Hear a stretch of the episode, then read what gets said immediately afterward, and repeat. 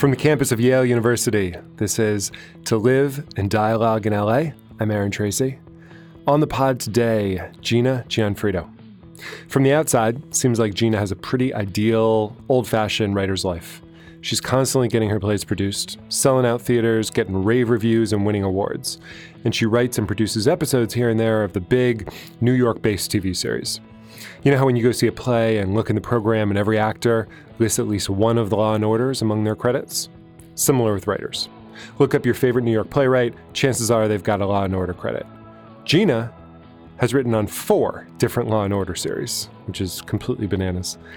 No writer makes their living entirely in theater anymore, right? I mean, I'd actually be curious if there's a single exception to that. Even the biggest names in playwriting, who you'd think could afford to just write plays, still do TV and film. Kushner, Shanley, Baitz, Annie Baker, who else? Suzan-Lori Parks, Tom Stoppard, they all write for Hollywood. I actually once met a great playwright who'd just taken a meeting with Steven Spielberg. He said that Spielberg asked him if he knew who Tom Stoppard was. The playwright said, Of course he did. Stoppard's arguably the greatest living dramatist. Spielberg smiled, leaned in, and whispered to him that Stoppard wrote every single word of Indiana Jones and the Last Crusade, but he didn't want his name on it.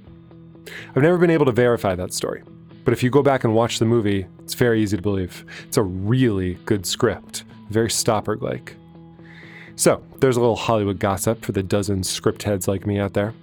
The man who wrote Arcadia also wrote, He chose poorly. Sorry, I'm really bad at impressions and accents. Um, but it's a funny thing when writers sacrifice money and recognition in order not to take credit for their work, like Stoppard may have done with Indiana Jones. You know, there's something freeing about writing or rewriting a script, then not having the pressure and burden of your name on it. I saw Mike White speak at a screening recently. He seemed genuinely embarrassed about having his name on the emoji movie. He didn't need to be. Anyone who's seen his TV show Enlightened isn't going to think any less of Mike White's writing. But we're sensitive to a comical degree. I recently had a TV project set up at a studio and wanted to take it back because they were so slow setting up pitches. But I had signed a contract with them, so I was stuck. I sucked it up and decided to write the script on spec. I sent it to the studio. A couple weeks go by. Finally, I hear from them. They've decided to give me the project back. Apparently, they disliked my script so much they were no longer fighting to keep the project. So the outcome was exactly what I wanted. They gave me my project back. Success, right? My reaction? Distraught. How could they not like my script? Filled with self loathing.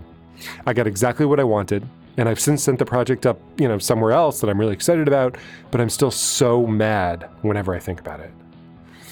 Oh, writers. All right, let's see if Gina is healthier than I am.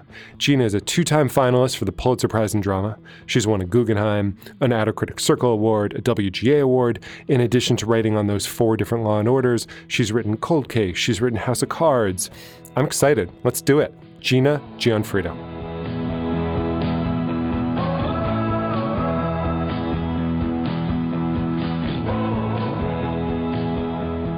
By the way, thanks to our friends at Screencraft for their help getting the word out about this week's episode. Check out screencraft.org for top screenplay competitions, educational events, and much more. Okay, hi Gina. Hi. Um, so, you have written on four different Law and Orders. You've written on the original Mothership, Criminal Intent, UK, the newest one, True Crime, um, I wrote on SVU. So between the two of us, I think we've got every single one of them represented except yeah. for Law and Order Trial by Jury. Do I have that right? Yeah, I think there was briefly a Law and Order LA. Oh, right. Totally. Yeah. That was like one season. Yeah. Mm-hmm. So four different ones. How do you like working in the Dick Wolf universe? Um, well, it I like it. It works for me because uh, the the shows I worked on didn't have a writers' room uh, am not the biggest fan of writers' rooms. so right? um, it, it worked really well for me that we worked in pairs or we worked one on one with the showrunner.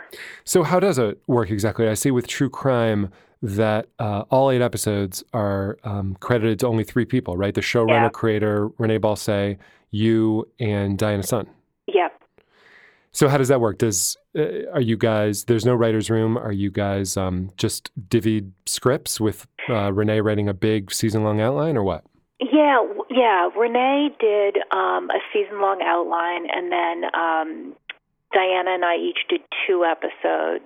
Uh, he did four, and we would just go to his apartment um, and beat out our episodes as we as we needed to. Right. I've been to that apartment. You go into his little uh, his office, which Yeah. is filled with arts, and it's that's that's got to be one of the nicest apartments I've ever been to in New York. Yeah, it's pretty wonderful. Yeah.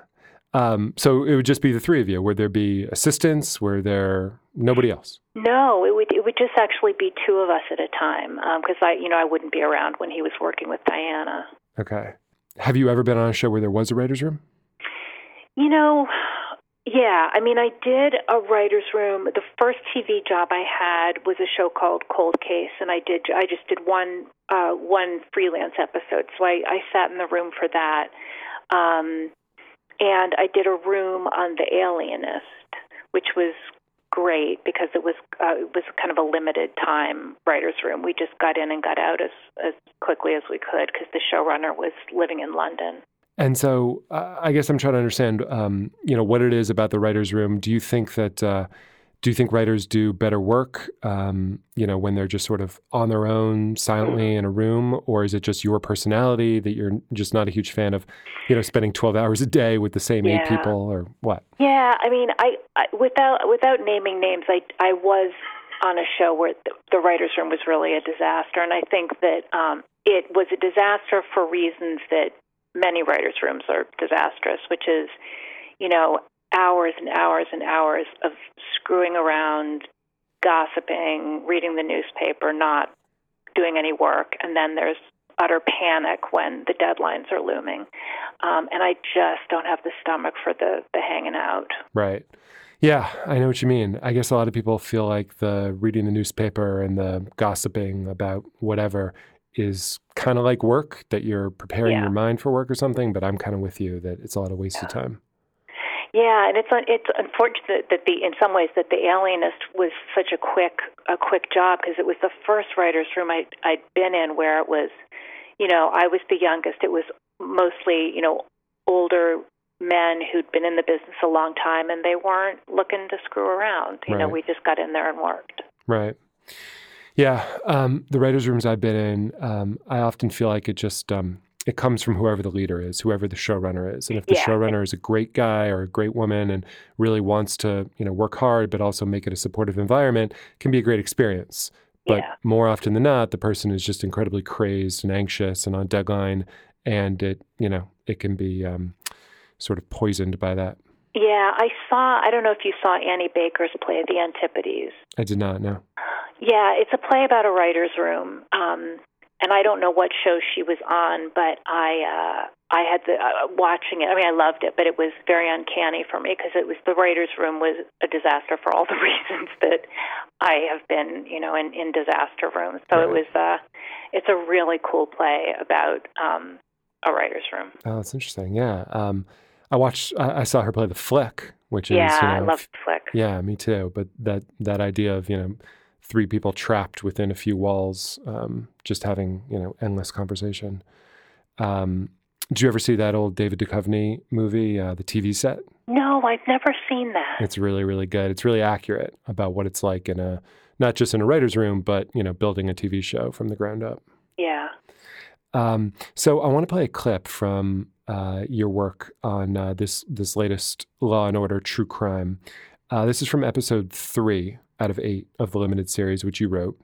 Um, so just to set it up, Lyle and Eric Menendez have been arrested for the true 1996 murder of their parents. Edie Falco plays Leslie Abramson, the defense attorney representing the brothers.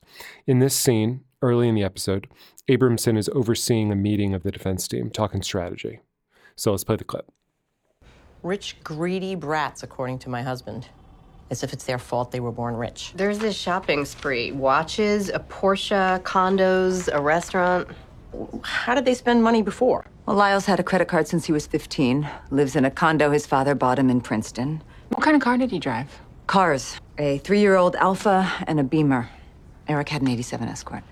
Hard to be a rich brat in an escort. So mostly their spending after the murders was the same as it was before.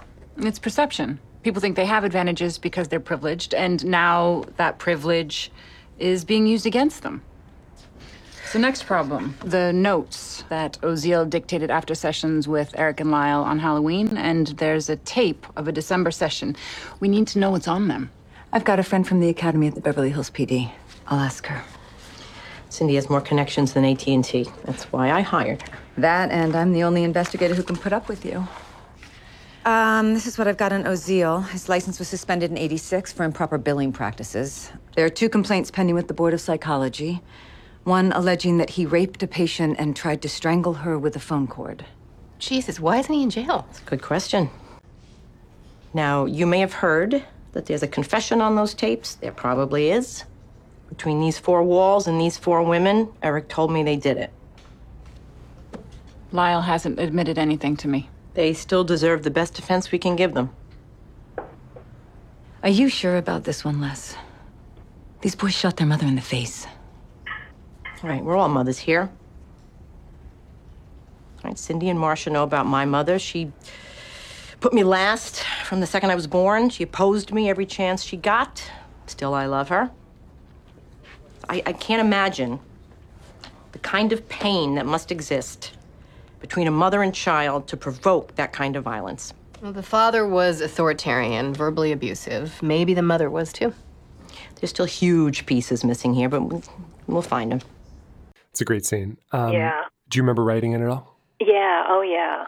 As we were, as Renee and I were discussing it, um, one of the things we talked about is that you had all of these women working on the case who were all mothers, and um, that they, you know, that they had, they were having to defend someone who had, as they say in the clip, shot their mother, you know, shot his mother in the face.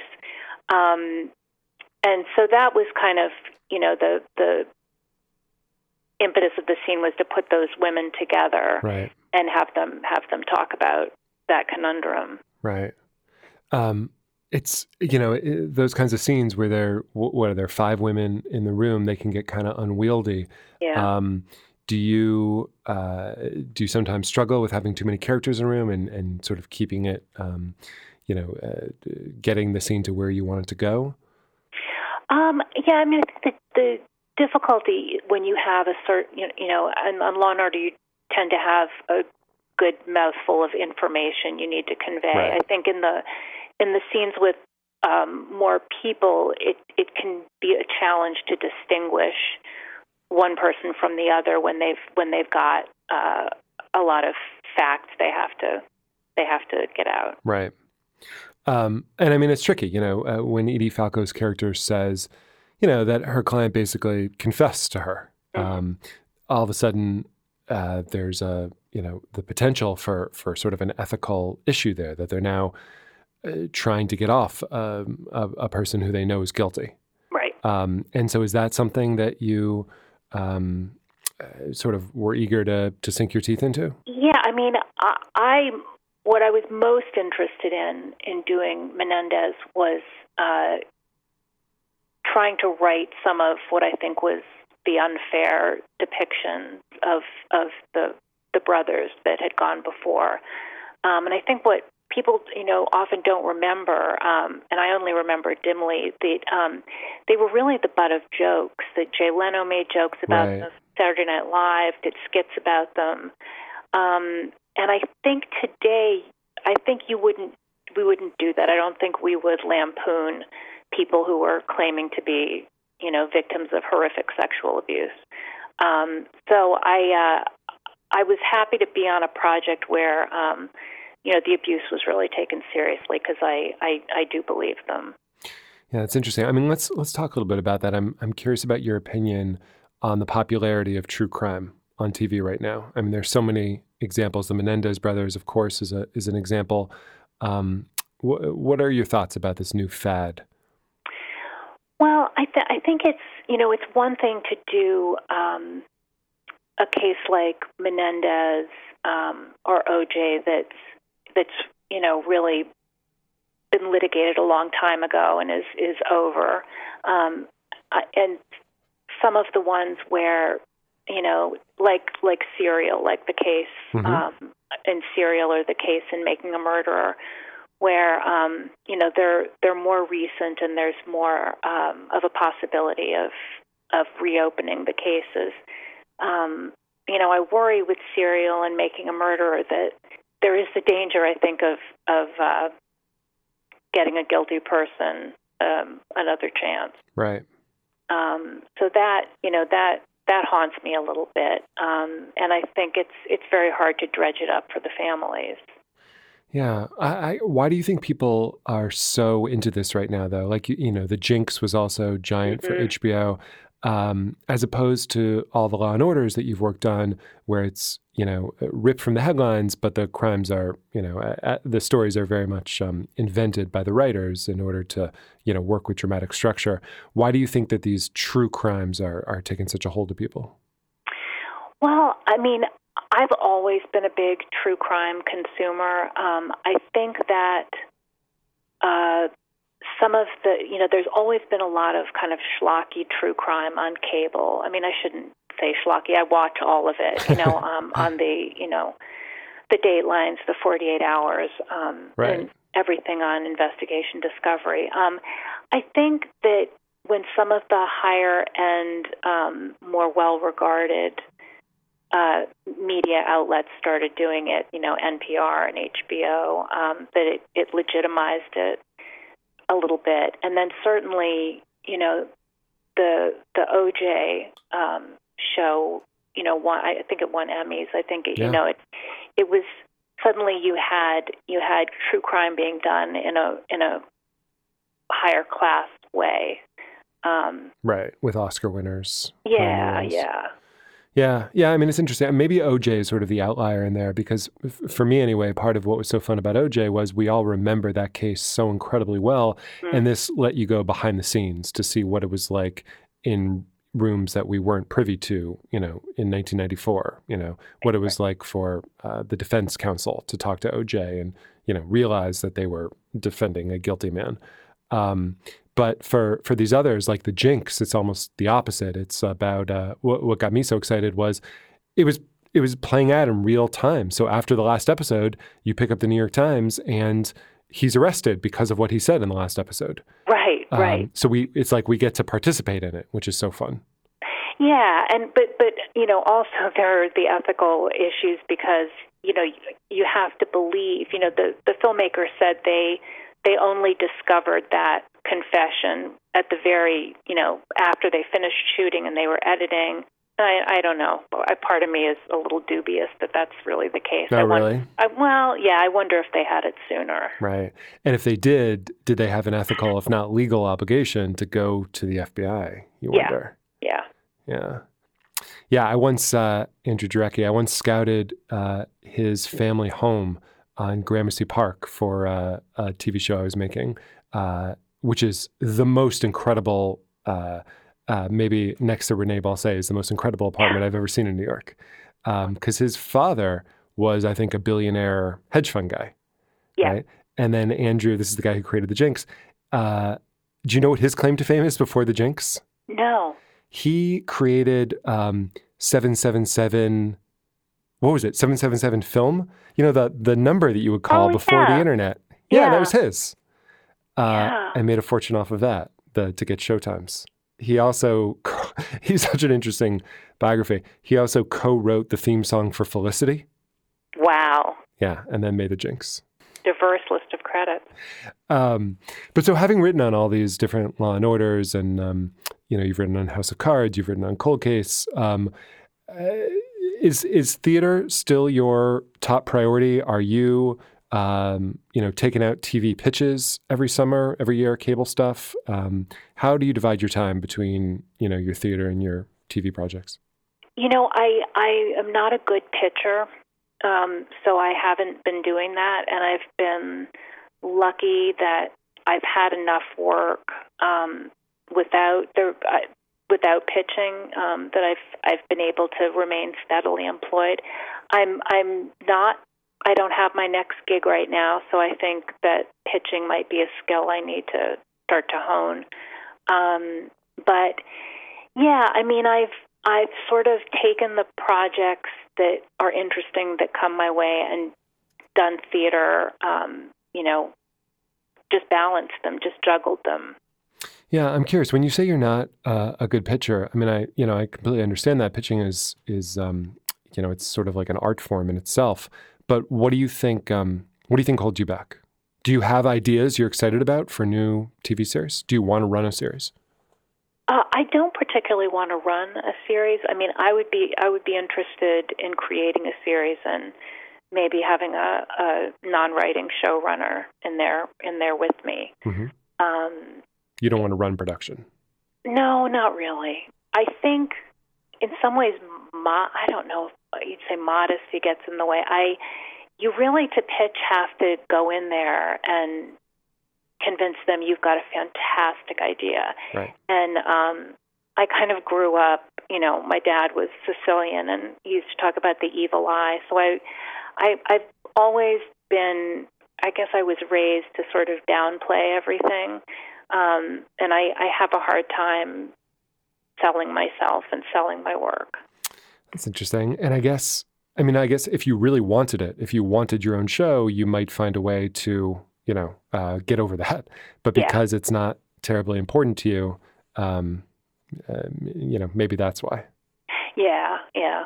Um, well, I mean, uh, but theater, it sounds a little bit like you're saying um, you don't feel like your ideas are, you know, worthy enough or good enough to, um, to to to be made into a TV show. But you don't feel that way about your plays. I mean, in in many ways, when you know, writing a play is even more of a sort of an individualistic exercise, right? It's you're asking people to pay money, get a babysitter, come to the theater to see what you alone have, uh, you know, written for them.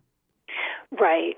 Yeah, I mean, uh, there's a lot of there's a lot of agony and self doubt in my in my process. Though I think um, my the process of getting a play written for me is is there's a lot of self doubt there. I I don't think I ever really think I've got I've got a real winner on my hands until I don't know if I ever feel that I do, but um, yeah, I I mean I hear what you're saying. It is asking people to leave their houses to come to the theater. Um, I'm not the most prolific playwright in the world. I work on them for a really long time. And how does it work? Do you you sort of develop an idea slowly, and then Yeah. how long from the time you develop an idea to you know having a rough draft? What what's the longest part of the process for you? Uh, Do you outline all of your plays?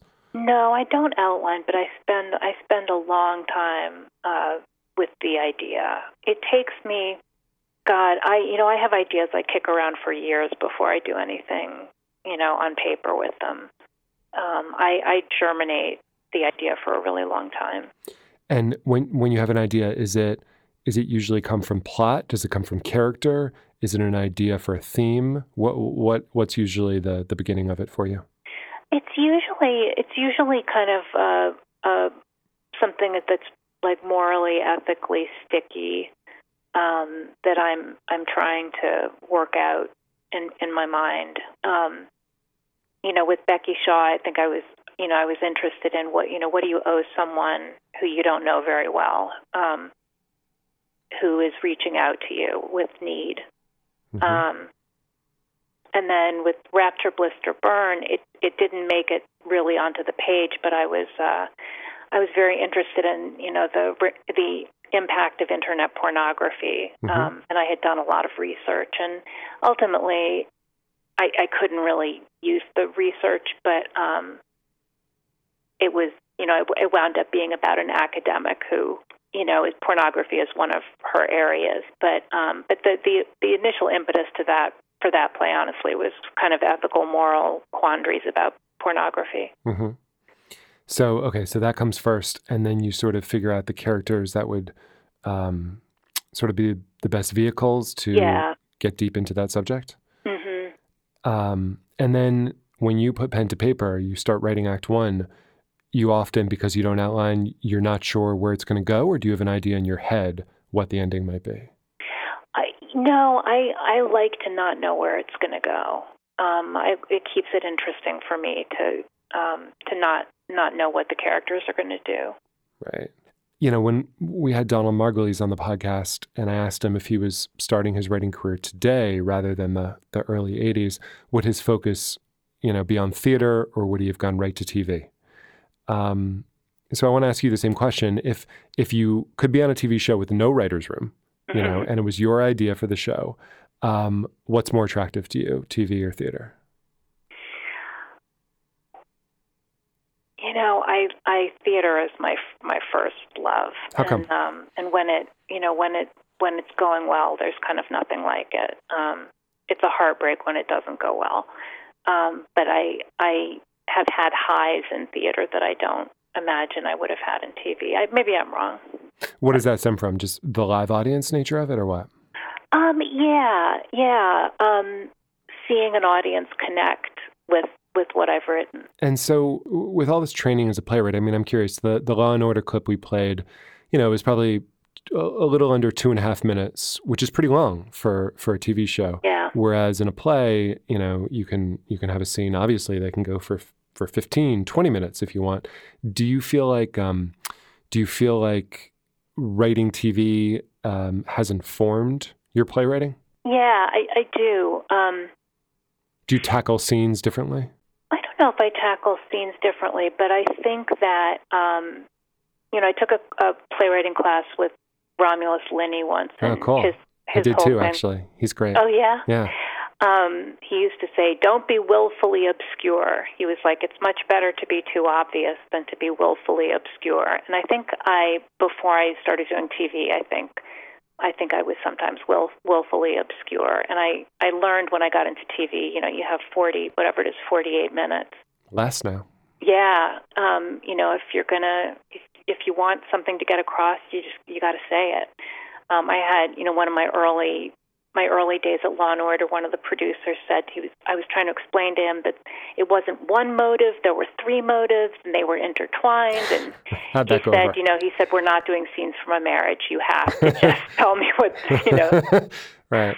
Yeah, it's a completely different beast. Yeah. Um, I mean, do you ever feel like, you know, maybe the law and orders, um, because of the the sort of formula that they work under, are a little bit different. But, you know, I always think of that um, Arthur Miller quote when he talks about writing that the best writing comes from that which embarrasses us always.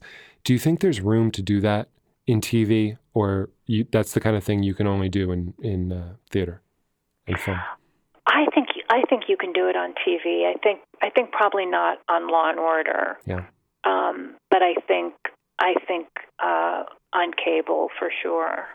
What are your favorite written uh, cable shows right now or streaming?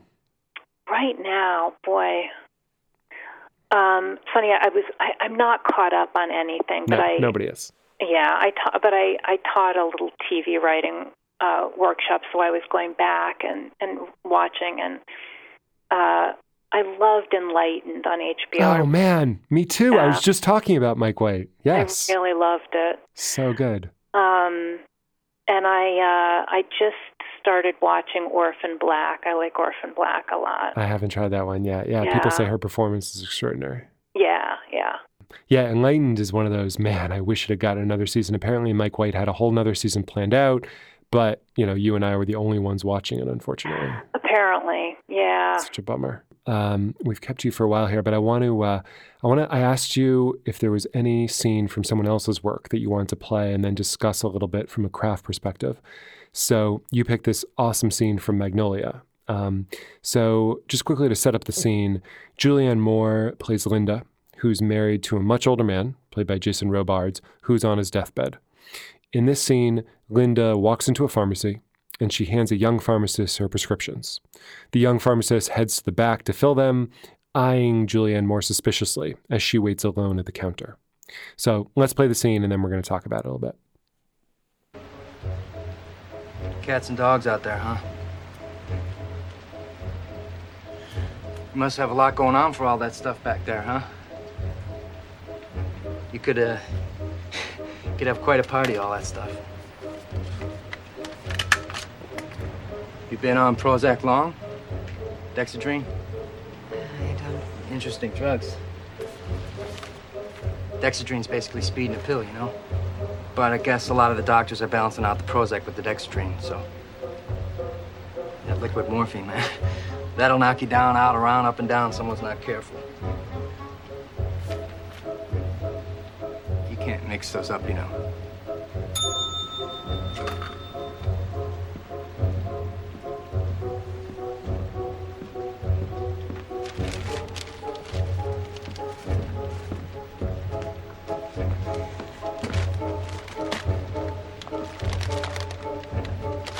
Strong, strong stuff here, boy. Wow. What exactly have wrong? You need all this stuff. Motherfucker. What? Motherfucker. You What are you talking fucking asshole. Who the fuck Who the look, fuck lady, do you trying- think I'm you are? I come in here. You don't know me. You don't know who Look, I am, what my life is, and you have the balls, the decency to ask me a question about my life? Yes, lady, well, fuck you too! Don't you call me lady! I come in here, I give these things to you. You check, you make your phone calls, look suspicious, ask questions. I'm sick! I have sickness all around me, and you fucking ask me my life? What's wrong? I'm using death in your bed, your house. Where's your fucking decency? And then I'm asked fucking questions. What's wrong? Suck my dick. That's what's wrong in you. You fucking call me lady. Shame on you. Shame on you. Shame on both of you. Oh man, that's such a powerful scene. It's so great. Ah, so tell me why uh, why you picked that scene. What what about that scene works for you? I would really, I you know, I would love to say it's about craft, and I think it is wonderfully crafted. But I, it it happens to be very personally satisfying. I just feel like I've been in that position uh, without you know being too revealing. I mean, I, I feel like I've been in situations with um, Men? medical personnel um, Yeah. who are who are making making assumptions um, or you know making making leaps that they know everything that's going on when Right. they don't. They're so condescending. They're so Oh, yeah. patronizing in that scene. Um, you know, and I looked quickly at the script, and you know, um, uh, he specifically says that it's a young pharmacist. So it's this guy who's you know younger than Julianne Moore, who's making all sorts of um, accusations implicitly about her. Right. Um, and then, uh, uh, you know, her performance obviously is is so much of what carries it. Her performance is amazing because she knows she does that thing of trying. She stays cool and collected for so long before she she finally loses it. What do you think of the um, the music playing under it? I, I'm not sure I'd ever really noticed that before. Yeah, you know, I I don't know that I'd noticed it before I went and rewatched it. Um, it, I think it's amazing. It's like it's like almost like the music in Jaws. Like you Yeah, you sort of know something not good is going to happen. totally. Does that? I I don't know. I mean, coming from theater, do you feel like that's a cheat ever in TV and movies that they use music to sort of express emotion as a way to, you know, do what the words aren't necessarily doing? Um, I think it can be. Yeah, I don't think it is in that scene, but um, I I think in film, I remember I remember feeling about Good Will Hunting hmm that I wonder what Good Will Hunting looks like without Elliott Smith's music. That's a really good question. Right, Um, because it's so much carried by that music. right, completely. All right. Well, look, we've kept you a while here. Thank you so much for uh, for coming on and talking. Absolutely, it was fun. Awesome. Okay. Thanks, Gina. Thank you. Bye Bye. bye.